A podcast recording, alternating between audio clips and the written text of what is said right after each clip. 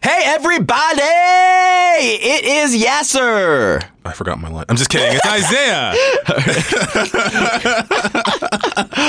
uh, we are from My Brother's Sneaker, and we've got a little announcement. We are teaming up with a podcast app called Spoke to give you three exclusive uh, episodes. Uh, Spoke is a new audio platform made by SiriusXM that creates podcast playlists to help you find new shows to listen to. The Spoke team handpicks the best moment from a ton of podcasts and creates playlist clips and from a bunch of shows, and you can just search and try them out and find anything that you love. For instance... Oh, yeah. There's a playlist on there uh, called Slice of Life, which is all about like crazy and incredible things that happen to everyday people. Like, I just learned this, bro. I just learned some people pay their bills on time, dog. Oh, is that a thing? Dog, people will have a bill due date and they will pay that bill before then. That's crazy to me. Before then. You know what else is crazy? What? Spoke also has a, a lot of fun exclusive content from Feral Audio. Yeah. Um, It's just, you know, like our tournament episodes are going to be, oh, like, yeah. you know, they're going to be stuff like Sleep With Me, a lot of our, our other great shows here at Feral. You don't want to miss it. Yep. Download Spoke now. It's free in the App Store or on Google Play. And be sure to check out all of My Brother's Sneakers exclusive Spoke episodes at hearspoke.com slash my brother's sneaker. M B S, M B S. Model boys, cute boys, round butt boys all day. Guys, finding quality denim jeans is tough. And to find a good pair without breaking the bank is just uh, almost impossible. But at Distilled, spelled D S T L D, you get like brand top quality jeans at a price that won't break your bank. And I know I said break the bank, but I like saying break the bank. And I'll say it again, break the bank. But just go to distilled dot com, D S T L D dot com right now and use the promo code Feral and check out and get it. A twenty percent discount on your first pair. And these are great jeans. I love them. I wear them all the time. Heck, I sleep in them. Distilled jeans. They're the best jean you're ever going to wear. In fact, I shower in them. Distilled jeans. D S T L D. They're good quality, super duper denim. And, you know, it's not going to cost you like two hundred dollars or one hundred dollars. Go to distilled dot com, D S T L D dot com. Do it. Get some jeans. Look cool. Feral Audio.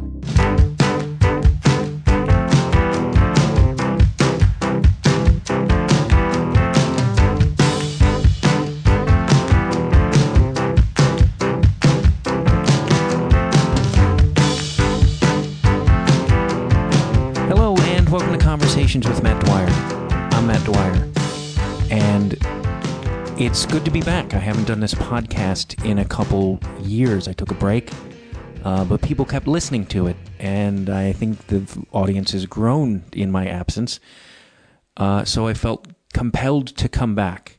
And uh, part of the reason I felt compelled to come back was that Trump got elected, and I was losing sleep, and I was anxious, and uh, I-, I won't lie to you, uh, the morning after he got elected, I, I my first thought was uh, of my wife and child hovering on the living room floor as the missiles came. Now, I know I, I tend to think of the worst case scenarios always. Let's hope that doesn't happen. But I decided to come back and focus on what is going on politically in this country. Uh, that's why my today's guest is James S. Henry. He wrote this great article Uh, about the curiosities of who Trump is uh, connected with and his, his possible Russian connections. It's in the American Interest uh, the magazine, and it's a great article, huge, expansive piece about all these possible connections of Donald Trump has with the Russians. And uh, it's really great. I won't try to explain it any further because I'm not going to do half as good as a job as uh, Mister Henry, but it's uh, phenomenal. And uh, he's I loved the article so much, I wrote to him on Twitter and asked if he'd be on the podcast, and he did say yes. So this is the first episode of me exploring uh, the various worlds of Donald Trump and, you know, what we can do to be aware and stay diligent and keep ourselves and our country, you know, headed in a in a good direction. Um, and in the coming weeks, I uh, I will be speaking with um, a lot of activists like Mark Rudd, who was a member of the Weather Underground, and Paul Krasner, who was a journalist and a writer and an activist within the sixties, to get their perspectives on, you know, they've seen a great deal of this. They've been active. They went, they lived through Vietnam and Nixon. And so to get those perspectives, and I think will be really interesting of how well, this all relates to today and uh, what we can do. Uh, so I'm really excited and sort of invigorated to and re-energized to uh, do this show again. Um, I I really like I stopped doing it because I started working a lot and uh, had a baby. And if you're working a lot and having a baby, uh, the one thing you're not doing is sleeping. So when you're you don't have time for podcasting because you're like, I could spend that hour sleeping.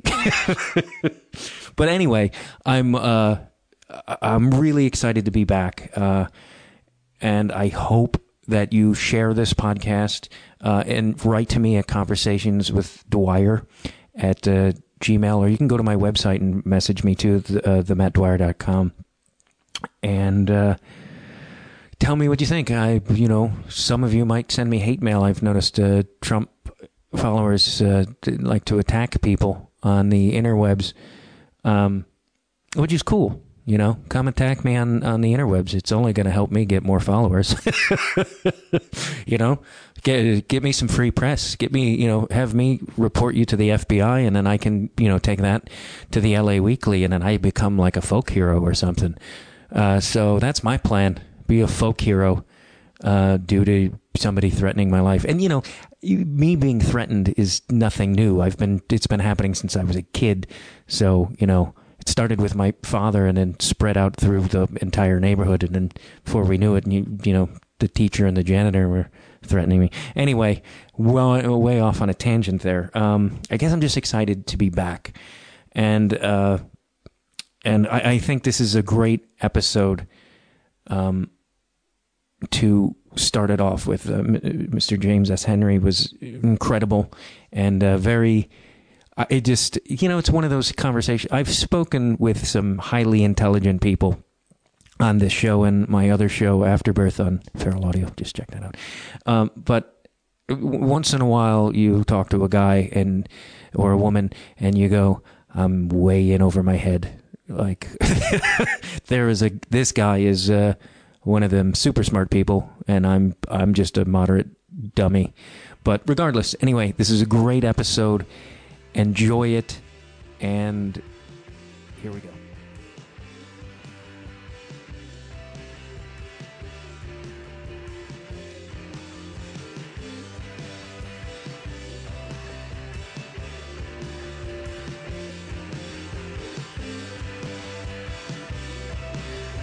Post the election, and I'm not a conspiracy theorist sort of guy at all. I'm, I like to facts, and but the entire time I've been... It's hard to not have the feeling that there's something at play here that we're fully not seeing. Yeah. Does that sound crazy to you?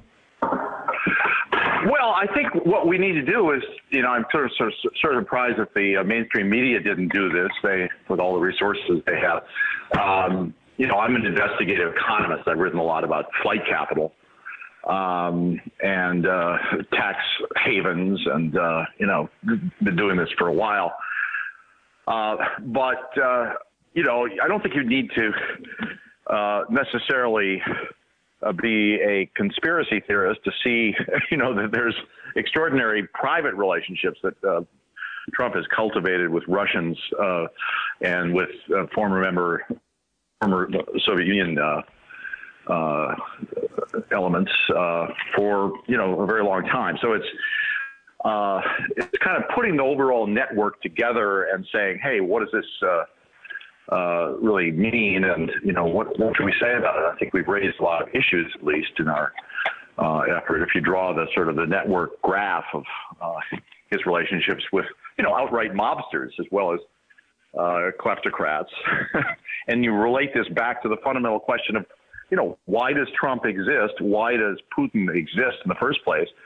Um, you know, that, that's a kind of an important historical issue. And, uh, you know, I relate it uh, very much to what happened to Russia during the nineteen nineties. It was basically a kind of social collapse. Um, and rather than have us come in and sort of implement successful reform, establish the rule of law in a reasonably democratic society with a, you know, comfortable middle class, which is what we claim to believe in, uh, you know, kind of a, a liberal, the basis for kind of liberal democratic capitalist society, you know, we essentially signed off on, and indeed I think financed, uh, the transfer of wealth and power to a tiny group of people. Um, and that set up the stage for not only, um, you know, the rise of uh, counter-revolution under Putin, uh, but also an enormous outflow of capital from Russia, uh, you know, it's in the form of, first of all, transfer wealth to a tiny group of oligarchs. Uh, and secondly, just a subsequent kind of, you know, many ordinary Russian businessmen concluding that they couldn't count on the rule of law in Russia. So Russia's now uh, sitting on at least one point three trillion dollars uh, of offshore flight wealth, uh, which is makes it number two in the world in terms of uh, countries with offshore wealth in the developing world. Uh, who's number one?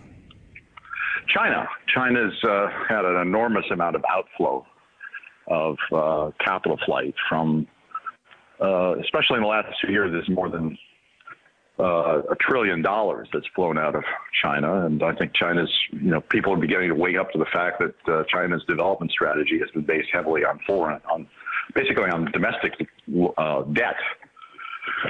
And uh, if you fly over the China today, you see all these large areas of uh, unoccupied condos uh, that uh, just staggering. Uh, you know, a lot of money, just just like uh, if you've seen The Big Short, the film about the two thousand eight financial crisis, and you know, all those empty condominiums in Miami. Well, they're nothing compared to the empty uh, real estate buildings sitting around in China. So you know, there's been a lot of um, I would say book growth or pseudo growth in the Chinese economy, and their debt ratio is now north of two hundred fifty percent of G D P. Uh, this is just clearly not sustainable. Um, and so that explains why, you know, Bitcoin has been soaring in value, and uh, the Chinese have been cracking down on, you know, launching more uh, restrictions on foreign exchange. Uh, a lot of companies in China have been making uh, acquisitions. And anyway, that's a whole separate topic, but I think uh, the big picture is that when we were, uh, you know, I sort of backed into this story about Trump by virtue of the, of the work that I've done for the Tax Justice Network on offshore havens and trying to measure the volume of wealth that's that goes offshore. We had a two thousand twelve paper that's been widely cited as the leading source of that. It's called The Off- Price of Offshore Revisited, and it's available on the web for download. Um, and then we did another update last year about the volume of wealth flowing out of developing countries. Um, so that's kind of the background for the work I did on um, Donald Trump. And do you... But essentially, the point about him is that he he really got to a stage in the two after two thousand when, you know, he literally had had six bankruptcies in the nineteen nineties, plus a lot of other failed projects that just never got that far, uh, and he was unfinanceable. So the only way that he could have been financed uh, in the after two thousand or so uh, was to rely on, you know, sort of. Uh, shady money coming out of places like Russia, the former Soviet Union states like Kazakhstan. Um, and this was another connection that surprisingly the, the mainstream media just kind of missed. I mean, the basic question of how Trump was able to continue financing his operations, given his terrible track record. Yeah. So, uh, I've read a number of opinion pieces that speculate that he's either broke or severely in debt, and that's why he's constantly pulling these sort of... They're like, if he's a billionaire, he wouldn't need to do the, his fraudulent university to bilk people out of money, that he's just like constantly been in this trying to keep up game. Uh, I, Well, that's right. I mean, there's a lot of, my friend David Cay Johnston has written a lot about his tax dodging schemes and, you know, his, uh, ins- his fire insurance that he recovered some twenty-seven million dollars from uh, a fire at the Mar-a-Lago. Um, you know, there's, this, this is kind of a classic case of overdetermination. You have different theories. Um, but without auditing him, I mean, without having even his tax returns, uh, to look at, uh, we have a, a small sample of information about him. It's really very hard to say. And he has such a far-flung uh, set of deal-making going on uh, all over the planet. That, but, it, you know, it does basically, it raises the question of why someone who is, you know, if they're really that successful in real estate, they would be tinkering around with, uh, you know, uh, T V programs and brand licensing deals of all kinds, and their, you know, their own clothing line, and uh, you know, the uh, the Trump University scam. Uh, so, I mean, I think the evidence was just kind of sitting there that I pulled together this article. I think anybody else could have done it. It took a lot of digging on our part, um, and uh, what we've come up with, I think, is a pretty good uh, kind of rogues gallery. Uh, that shows that Trump was not very discriminating in the kind of people he did business with, at the very least. I mean, it's kind of jaw-dropping, just the the level of, well, Russian mobsters. I mean, he was on stage with one New Year's Eve uh, uh, by the, the No Socks, Joey No Socks, which is almost like a cartoon name, for for Christ's sake. Yeah, I mean, that's, you know, kind of the level of, either he has absolutely, you know, no sensibilities about this, or I believe that he, he's sort of, he has a history of uh, cohorting with these folks, and they don't really, uh, you know, he doesn't view them as, uh, as problematic at all. Um, and so, you know, in the nineteen sixties and seventies, we were concerned that Richard Nixon maybe had, uh, you know, some odd dealings with uh, various kinds of connected people, and but it was on a wholly different scale as what we're talking about here. I mean, this is just out front and blatant, and uh, you know, I mean, it, it may well not have much. Uh, oddly enough, it may not necessarily mean that he can't get anything done in the White House, or that he will be a terrible president. I mean, maybe it will be uh, an advantage to have all these weird connections, but at least we'll figure out whether these connections are useful or not. Do you think that eventually this, I mean, his denial of the, our intelligence communities and his constant buddying up to Putin and Assange, I mean, it, that seems like it's inevitable that the truth of these situations are going to come out, correct? Well, we hope so. I mean, the, the intelligence agencies are in this dilemma. You know, they've got to go to work for this guy. Uh, many of their careers are on the line. Uh, you know, uh, on the other hand, uh, I mean, I, he's been dissing the intelligence agencies as if in advance he anticipates that they have some information about him and and his associates that may come out, and he wants to discredit them in advance. I mean, why would he, cro- uh, whatever you think of Julian Assange, and he's had a mixed track record at best, um, you know, this is not the time to cozy up to him in preference to, you know, seventeen intelligence agencies that are telling you, yeah, indeed, the Russians uh, were behind this. I mean, Assange wouldn't necessarily even know if it was a state actor that was providing him with information, given all of the surrogates that could stand in the middle. Um, but to take Assange's word over all these people that, you know, we we're, we may not like everything they do, but at the end of the day, we've got to trust them for national security. So. Um, I think it's just incredible. And I've got to believe that one possibility is that they actually were monitoring uh, his connections and, con- and his, some of his back channels that apparently he was maintaining uh, to Russia during this period. I mean, there are all these weird transmissions from Trump Tower to the Alpha Bank. There's Manafort's communications. They admitted that they were in touch with, uh, with uh, the Russians during this uh, campaign. Um You know, and it may be that our own intelligence operations were monitoring some of that and have found some, you know, embarrassing stuff. So maybe he's trying to preempt that. Uh, that's the only interpretation I can I can give short of, you know, just uh, his own amateur behavior in this area. Um, but, uh, you know, to give him the benefit of the doubt, you know, let's say that this was uh, standard behavior in the industry that he was in, that real estate people, in order to do businesses, business, uh, big projects around the world, they had to cultivate, you know, all kinds of different connections, and not every one of them was going to be clean. You know, New York is certainly not devoid of uh, of organized crime. To get anything built in to get anything built in New York is a, you know, probably a lot requires a lot of cutting corners, uh, if that's the business that you've chosen to be in. But the question is whether that kind of be- behavior has, uh, you know, it's kind of the, necessary, the the appropriate background for somebody who's going to be president of the United States. Um, you know, does it at the very least sort of desensitize you to, you know, the, I mean, are you a good role model for all the young kids in the world, uh, you know, who are going to be looking, looking, looking at, uh, looking at what you do? Um, and that's the kind of thing that presidents have often uh, probably engaged in, but they've engaged in it indirectly. They've had the good taste to, you know, to get uh, someone else involved in doing their dirty business. So to be that um, direct about engagement with these folks, I think is a, is pretty unprecedented.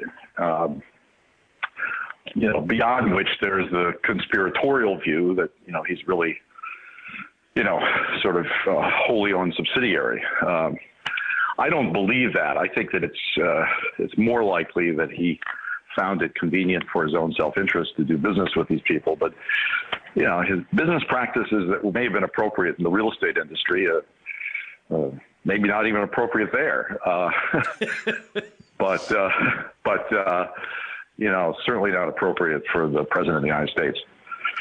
Do you, do you believe, because gentlemen like Robert Reich and various other people think that this is a push towards us becoming an authoritarian state?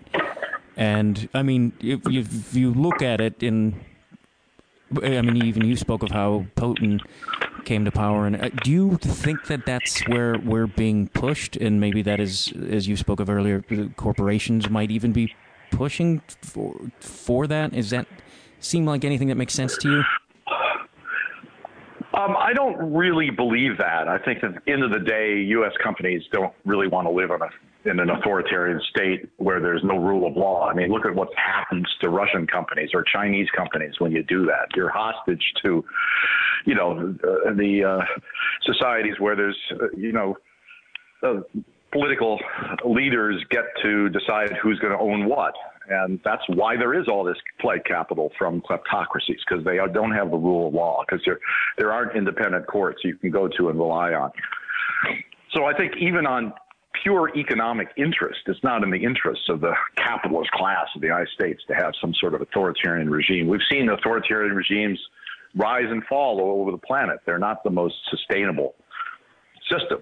Um, what happens to work is something that, you know, we've tried and true. I mean, we've, uh, you know, it's good old fashioned middle class democracy. Now we've, we've had a hard time of it lately because of all the rising inequality and the tendency on the part of uh, the big companies to think they're profitable or better off, uh, more profitable, better off with less regulation. You know, so they want to strip mine the state. I think in the long run, a more balanced perspective would say, you know, there's not many successful, sustainable examples uh, of capitalist systems that have thrived and prospered in these kinds of authoritarian regimes, and we ought to be aware of that. Um, that being the case, I mean, there is this tendency across, the, you know, not just the United States, but some European countries as well. I mean, we've seen countries like uh, Hungary, Uh, you know, the uh, in NATO, the uh, Erdogan government in Turkey, uh, there's a, you know, fairly, fairly strong right-wing movement, anti-E U movement in France at the moment, in Italy. So there's definitely a, um, you know, a wind blowing from the right. Uh, but I think what, what ordinary Americans really want is a more prosperous economy and a democratic society, and they they will wake up if they understand all this stuff. Um, to some extent, this is really the fault, uh, I would say, of the Democratic Party and of the uh, the liberal press. They haven't paid enough attention to these issues, and they nominated a candidate, uh, Hillary Clinton, who was, you know, pretty easy to typecast as a, you know, as herself being uh, somewhat uh, connected with with uh, Wall Street, you know, and with uh, uh, special interests that she favored over time. Not not exactly a a lifelong advocate for, you know, ordinary working people. I think Bernie Sanders uh, made a good run and made a lot of good points. Um, but, uh, you know, at the end, I think the fact that we tried to run somebody against uh, Trump, who was basically susceptible to the, uh, to, you know, a lot of these same criticisms, uh, made, uh, made all of these people who care about a liberal society much more vulnerable than we needed to be. So we'll spend a lot of time digging our, our way out of this, but I do think that even in the Republican Party, you're going to see opposition to the, the sort of turning a blind eye to corruption and to, you know, uh, opposition to assaulting our intelligence agencies and, you know, basically um, trying to get us back on balance. Do you think this will send the send the Democrats more to the left, or do you think they'll, uh, you know, be more centered around like a Bernie Sanders message in the next run, or do you think they might? I, I don't know. I, I can't imagine them going more to the right. Well, I think it's it's going to be uh, very important for them to do well uh, in de- on playing defense during this period. This is a time for them to demonstrate their Uh, you know, ability to uh, stand up for the many of the traditional, the best best policies that Democrats ever invented, things like Medicare that actually work, uh, you know, are going to come under assault. So, one thing Trump does, I don't think Trump necessarily cares enough about all these issues that Republicans are going to open the door to. But, you know, in fact, the, uh, they're going to, you know, there are a lot of the uh, special uh, uh, Republican Uh, you know, a lot of the special interests in the Republican Party are going to come out of the woodwork here and, and try to get, you know, bank regulations repealed, or uh, try to, um, you know, privatize Social Security, all these extreme things that they've had on their plate for, on their agenda for decades, and they've never gotten uh, enough political power to pass, are now, you know, possible because you have a Republican president in office at the same time you have the Congress under Republican control. So, Um, you know, but I, there's a real risk that some of these extreme uh, measures may be passed. Obamacare coming up first, but uh, you know, the Republicans now have the total responsibility. They can't duck anymore. They're going to have to come up with uh, uh, you know, some kind of healthcare program that makes sense. That's first and foremost. Um, You know, and Obamacare, for all of its war- warts, is working, has put a lot of people on, uh, back under care, care. Nobody wants to go back to a system where you have, uh, you know, people can't, uh, with pre-existing conditions, can't find care, that kind of thing. So I think that this is really, uh, you know, the Democrats uh, may end up uh, back in a, uh, uh, in a Bernie Sanders position. I think that position was Um, pretty strong, but Bernie's going to be too old to run. So the question is, who will we actually find to carry the torch? And I think that's a real, uh, a real problem for the Democrats. The, the bench is kind of empty. Um, and as we've seen in the case of Trump, you know, the, leadership really matters. I mean, having some one person, uh, you know, to, to, to actually uh, be able to carry the, the, the banner and uh, for people to, to rally around and feel good about. Um, well, that was Obama's story, wasn't it? Um, but, uh, you know, from a policy standpoint, I think the Democrats, uh, you know, I mean, on climate change, on Obamacare, on health care, on defending these social programs, uh, they don't really need to be left wing. They just need to be centrist. I'd like I'd like it if they were able to hold the center. That would be terrific, you know. Uh, not repealing the right to for women to have uh, control of their own bodies. I mean, that would be that would be pro- that would be progress for me. I'm a I'm a reasonably conservative guy when it comes to, you know, economic policies, uh, but I, I do think when it comes to the Constitution and women's rights and, you know, these, some of the proposals of Republicans. Well, I mean, I think they'll just hang themselves.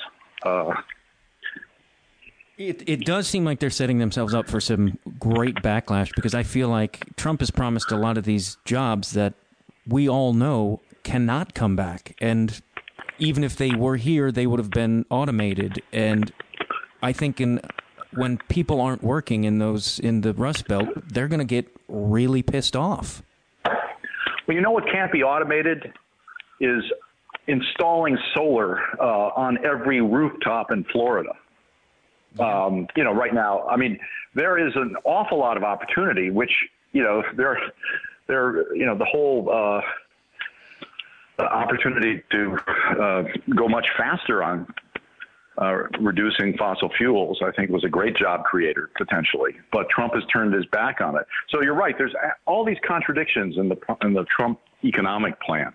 He wants to cut taxes, but he wants to balance the budget, but he wants to have a, a positive trade balance. Uh, he wants to have a trade war with China and put tariffs back on. He wants to put up walls with our, you know, closest uh, neighbors. This is, it, it just, after a while, it just doesn't add up. Um, I mean, I think the, uh, the, you know, he's going to be stimulating fossil fuel production with uh, pipelines, but at the same time, he wants to preserve the coal industry.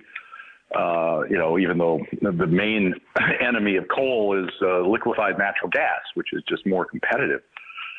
He talked about restoring nuclear power plants, but nuclear power plants are non-economic.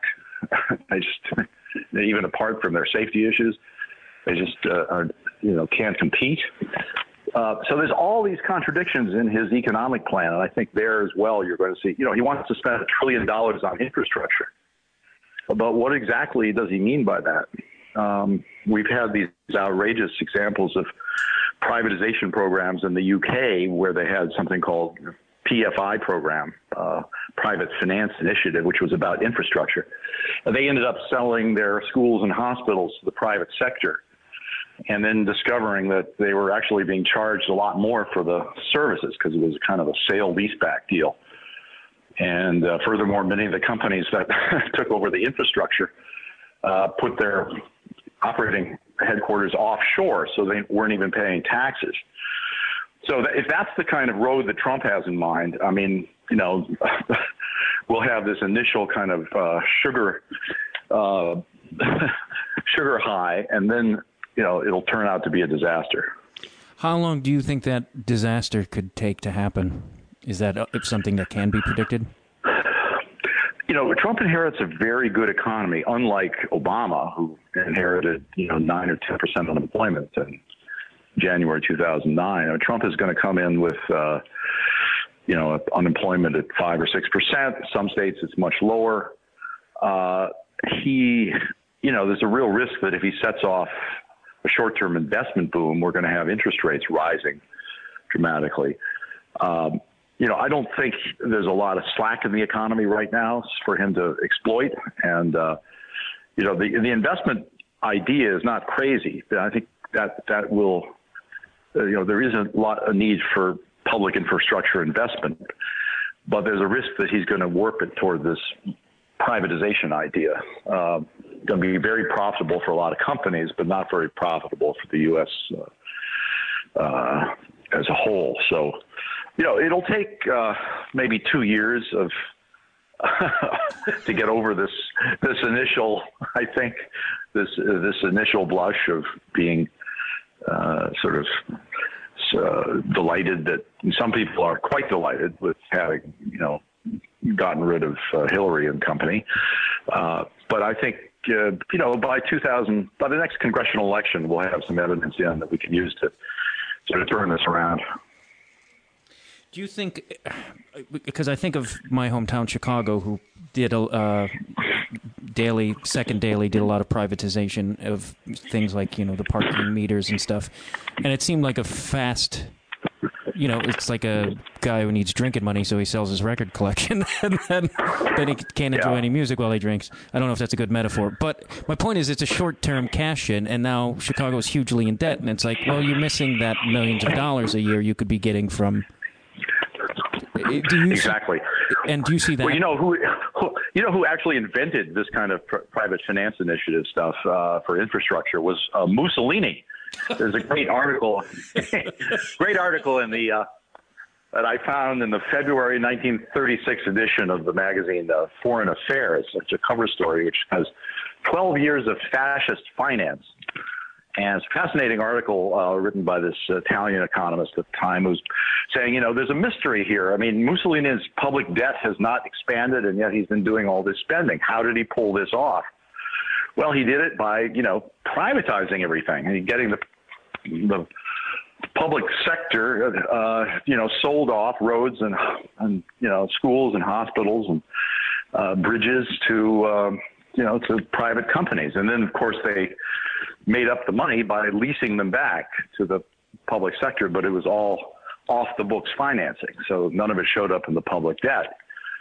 Um, you know, that's, uh, that's exactly what happened in Chicago. It's happened in New York, other uh, places that have been privatizing like crazy and discovered that this is sort of phony bookkeeping because it comes back to bite you. If the interest rates you're paying uh, on this, uh, Uh, on the leases and, uh, you know, the initial uh, deal sounds pretty good. You get a new school uh, and then you discover, well, who's going to maintain the school? So, you know, and, and how much are we actually paying for it?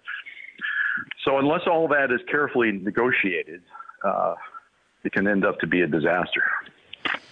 Do you look at the people he's proposing for his cabinet and uh, does that strike you with fear at all for economically and otherwise?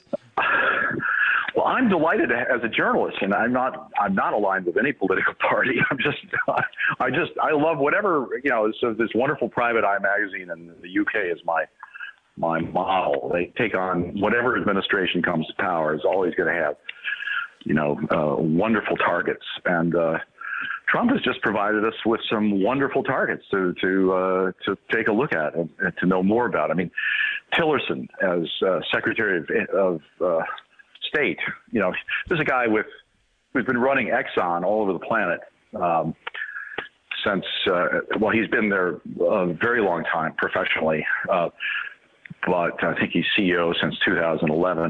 You know, Exxon has uh, twenty companies offshore in the Bahamas. Uh, you know, including one that he did his deals with Russia through. I'm just dying to know what those companies have been doing, how much profit um, Exxon is parked there. Did Tillerson know about all that? Um, you know, they have a big operation in Angola. Uh, I have people in Angola telling me they paid commissions uh, to these companies. So this is just one example. I mean, you know, we point somebody who's coming out of business with a global reach uh, like that, you're bound to have skeletons in the closet. Um, you know, not to say that Exxon and necessarily the only oil company in the world that, you know, is engaged in uh, commission paying, but, uh, you know, certainly we've now, again, we've chosen somebody to come out of the business world with all of its, uh, you know, specific, very specific behavior. Uh, and put them in public office.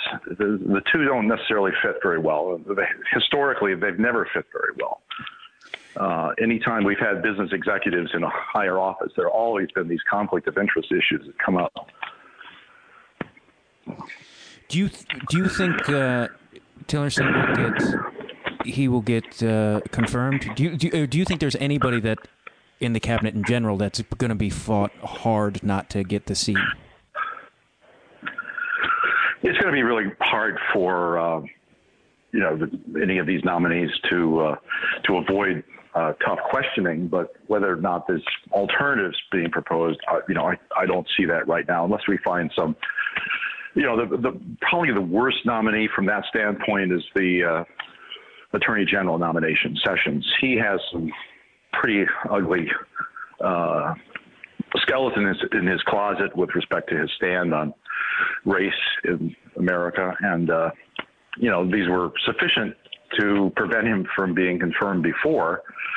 So now for an even for a lower post, you know, for the for a judgeship. So I, I think it may be uh, that would be one to watch. He's already stimulated a lot of opposition from the uh, from law schools. More, I think uh, something like eleven hundred professors at one hundred seventy law firms, just science law law schools around the country, uh, just signed a petition saying that he was unfit to be Attorney General.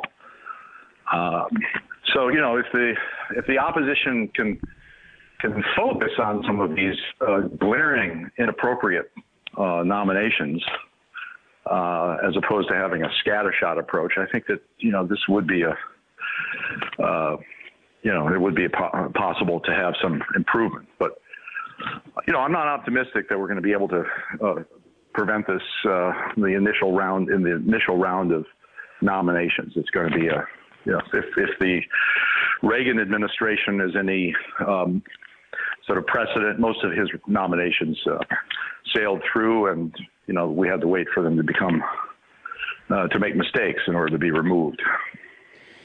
Uh, I mean, it, it seems it seems as if Trump is going to make a mistake pretty quickly. I mean, I think a lot of us are praying for it. Even the atheists are praying. Well, I'm not praying for him enough about the country. I'd love to see the guy actually be turn out, you know, to have a new incarnation. I mean, he, you know, from one standpoint, it's real. Uh, the U S has a lot to gain by cooperating with Mexico rather than trashing them. Immigrants are great. They're actually productive members of society, and they pay for themselves. Uh, we actually need a progressive tax code, uh, you know, because it's not right for major companies to be paying, like Apple and Google, to be paying, you know, nothing on their offshore profits, uh, while the rest of us are, are paying uh, unavoidable taxes and sales taxes and property taxes and everything else. This is um, this is the kind of uh, road to Damascus experience that you'd like President Trump to to. Uh, to have.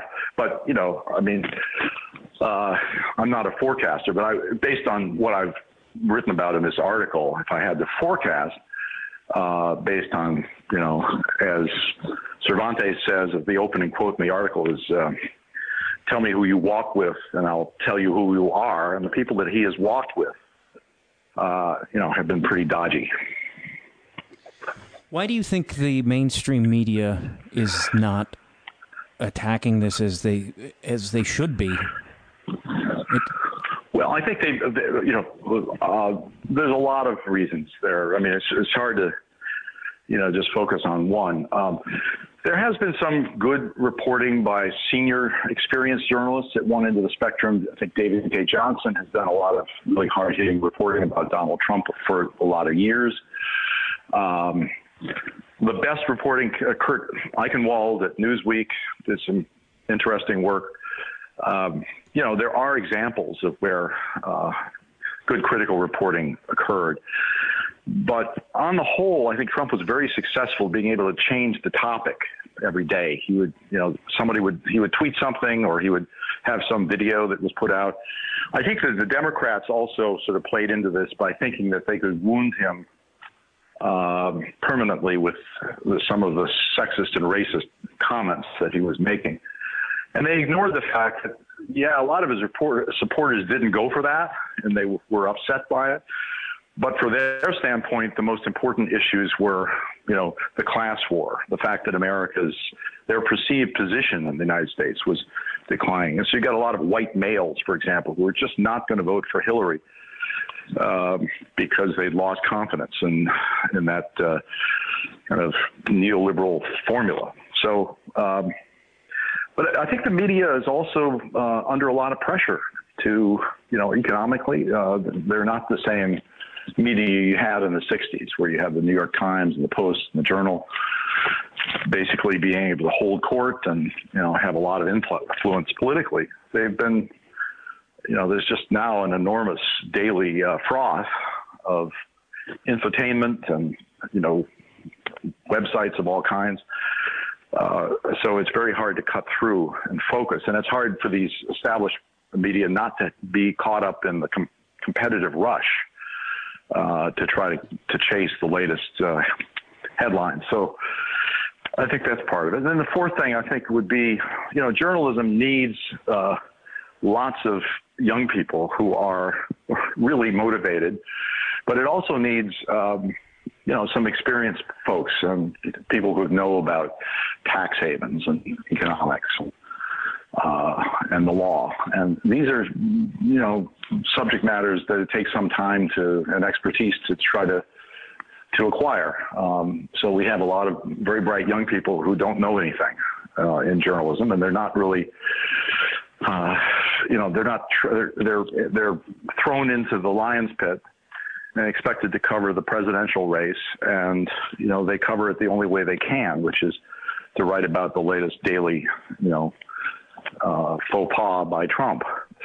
So I think, you know, those are some reasons. I, I wish there were, I think having a, a, a very, in, a, a very critical independent media is an essential aspect of democracy. And I, I'm afraid, you know, our fourth estate is not, uh, is not doing uh, its job. Do you think that uh, will they will improve in the? Because I feel like everybody got a bit of a rattle when Trump won, and I feel like I do think some of the media did get lazy and they covered. I mean, I feel like they should have been hounding him from the get-go, and I, yeah. he clearly was just good for ratings, as C B S said. Well, the most energized reporters were people, you know, like Alex Jones. I mean, he uh, developed an enormous following on his radio program, uh, you know, based on uh, some of his views are just outlandish. And uh, but he he was energized. They had, you know, a lot of uh, uh, their reporters were, you know, sort of you could feel the passion that they were feeling for Trump and for being able to overthrow the establishment. So the sense of overthrowing the establishment, including the mainstream press, you know, is kind of an essential thing that was present for the Sanders campaign, but then it kind of went out, went away. So there are various phases in this. I'd say, you know, if somehow Bernie had been the nominee, we might have had a different outcome. Uh, and the press might have had a, uh, you know, sort of taken a, a closer look at Trump during that period, because like Bernie just, he had vulnerabilities of his own, but nothing like uh, like the steady stream of things that were directed at Hillary. Um, but uh, I don't know, it's second guessing now, so we have to look forward. I think that the main main thing we have to do now is to uh, begin to invest in independent journalism again, and to develop some institutions that uh, you know, and some um, capabilities beyond just the traditional outlets for mainstream media. Um, you know, so some of us are working on the, that project. I think mentoring young people about how to how to do investigative journalism is a really important calling, and I'm involved in some of that. Um, I think uh, you know, there's there's no one magic bullet for this, but yeah, if if you don't feel motivated now, to, uh, you never will be. This is this is a the opposite of a peak experience. How does one, for those who may not know, how does one invest in in in, in independent journalism? What can they do, and who, what can they read? Well, I think um, there are. Uh, efforts by, I think one specific thing, David Cay Johnston is starting a new effort to sort of have a Trump watch. And he's gathering up a bunch of uh, very talented journalists around the country. And uh, you can look at his uh, Twitter feed. Uh, he's a Pulitzer Prize winning uh, former New York Times columnist who's an expert on taxes. And he wrote a best-selling book about uh, Donald Trump.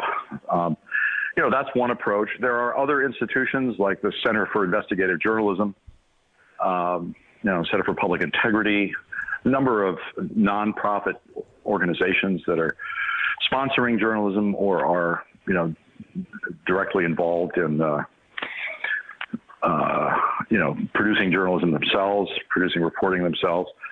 Um, So there's, there's never been easier to kind of donate to uh, crowdfund investigative journalists who have specific projects in mind, and that's another whole route, route to take. Um, and then I think, uh, you know, I think there's a good argument just for supporting the traditional media. I mean, if you don't have a subscription, you may not agree with the Wall Street Journal or the New York Times uh, or the Washington Post, but if you don't subscribe to them, uh, you've got to imagine a world in which they they don't exist anymore, and that would be by every standard, far worse. Much, and there's also great independent media around the country. The L A Times, uh, you know, just the, uh, you search them out. The Nation magazine is a, is a good outlet. You may not agree with these outlets, but you've got to, again, you've got to admit that if they didn't exist, you'd have a considerably worse situation. To, to go back to your article, I, there was two questions I wanted to ask. Is one, if there was, because you cover a lot of ground and a lot of connections that Trump could have with Russia, was there anyone that was more uh, a bit more alarming than any of the others that you were sort of shocked by? Well, there's one name that came through uh, repeatedly in many of the stories I was doing. This is this fellow who's a so-called boss of bosses in Moscow. He's the guy I was most curious about knowing more about.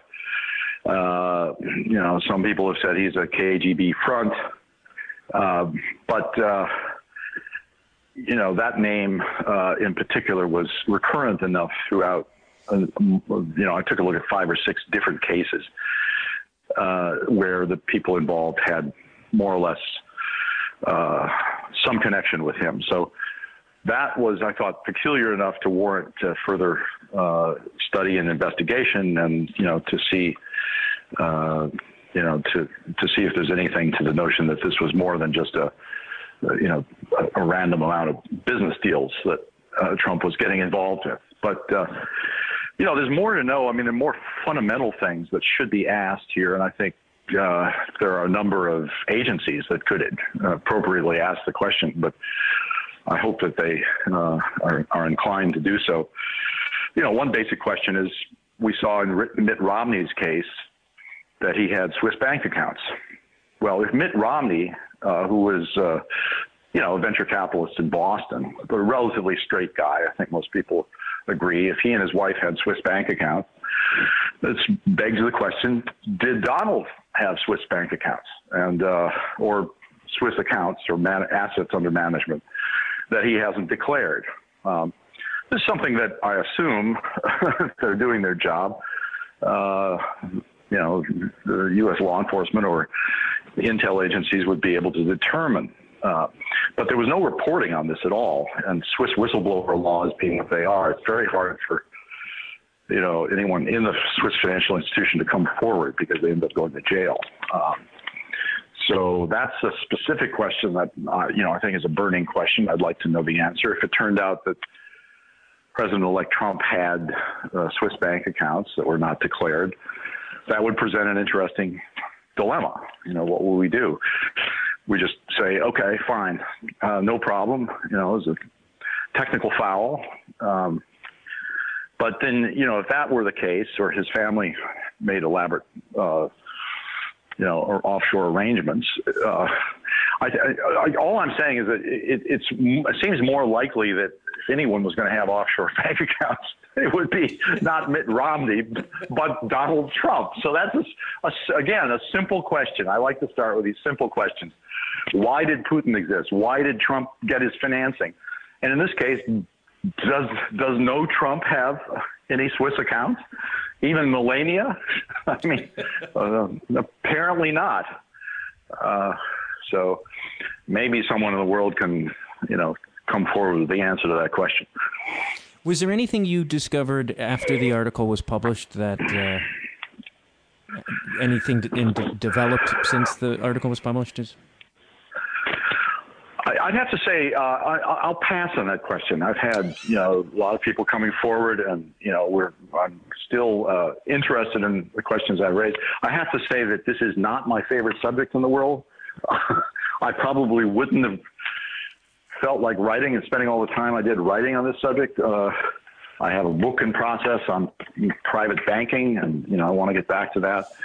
Uh, I, I'm teaching a, uh, a teaching a course this term at Yale uh, on in the global justice program, and you know, I'm doing a lot of things in academic uh, in the academic domain and on the global tax justice movement. That's my calling in life. So, you know, this was a diversion. Uh, but since the nobody, in the, amazingly enough, nobody in the mainstream media, uh, you know, put two and two together here. I sort of felt, hey, let's take a look at this. And, uh, you know, I don't think anybody can accuse me of being a Democrat, uh, stalking horse. Uh, the article came out well after the election. I'm not a Democrat anyway. so uh, I was, you know, I've got a long background in the private sector. I was chief economist at McKinsey. I worked for Jack Welch at G E. I, you know, I had my own consulting firm. I had a long career in the private sector. I, you know, sort of, I'm not a uh, Bernie Sanders socialist. So, you know, all of these things are, Uh, it's hard to say I'm coming at this from some jaundiced uh, political perspective or have some blinding ambition of my own. Um, but, you know, I just wanted the truth to be out there. Well, I, I thank you for writing the article. And uh, for my listeners, where can, uh, where can they find more of your work and, of course, uh, your Twitter handle? Well, uh, you can Google James S. Henry. Uh, there's a Wikipedia about me, and uh, it's a little bit inaccurate and outdated, but I also have a website called global haven industry dot com, um, and uh, my Twitter handle is at Submerging Market, uh, which is a little bit strange, but it's a, you know, you'll figure it out. so just, just Google James S. Henry, and you'll find, uh, I think my first article was for the Washington Monthly back in nineteen seventy-six on calling in the big bills. And uh, finally, uh, the Modi government in India has adopted this idea. It's getting around to it. But well, thank you very much, James. Oh, yeah, Matt Dwyer. He's a wonderful... Thank you very much for listening to Conversations with Matt Dwyer. It is great to be back. Uh, follow me on Twitter, Matt underscore Dwyer. Go to my website, the matt dwyer dot com. Uh... And uh, I have a Patreon on my page, so you can send me money for doing this, because I don't make anything. Um, great. We'll be back soon.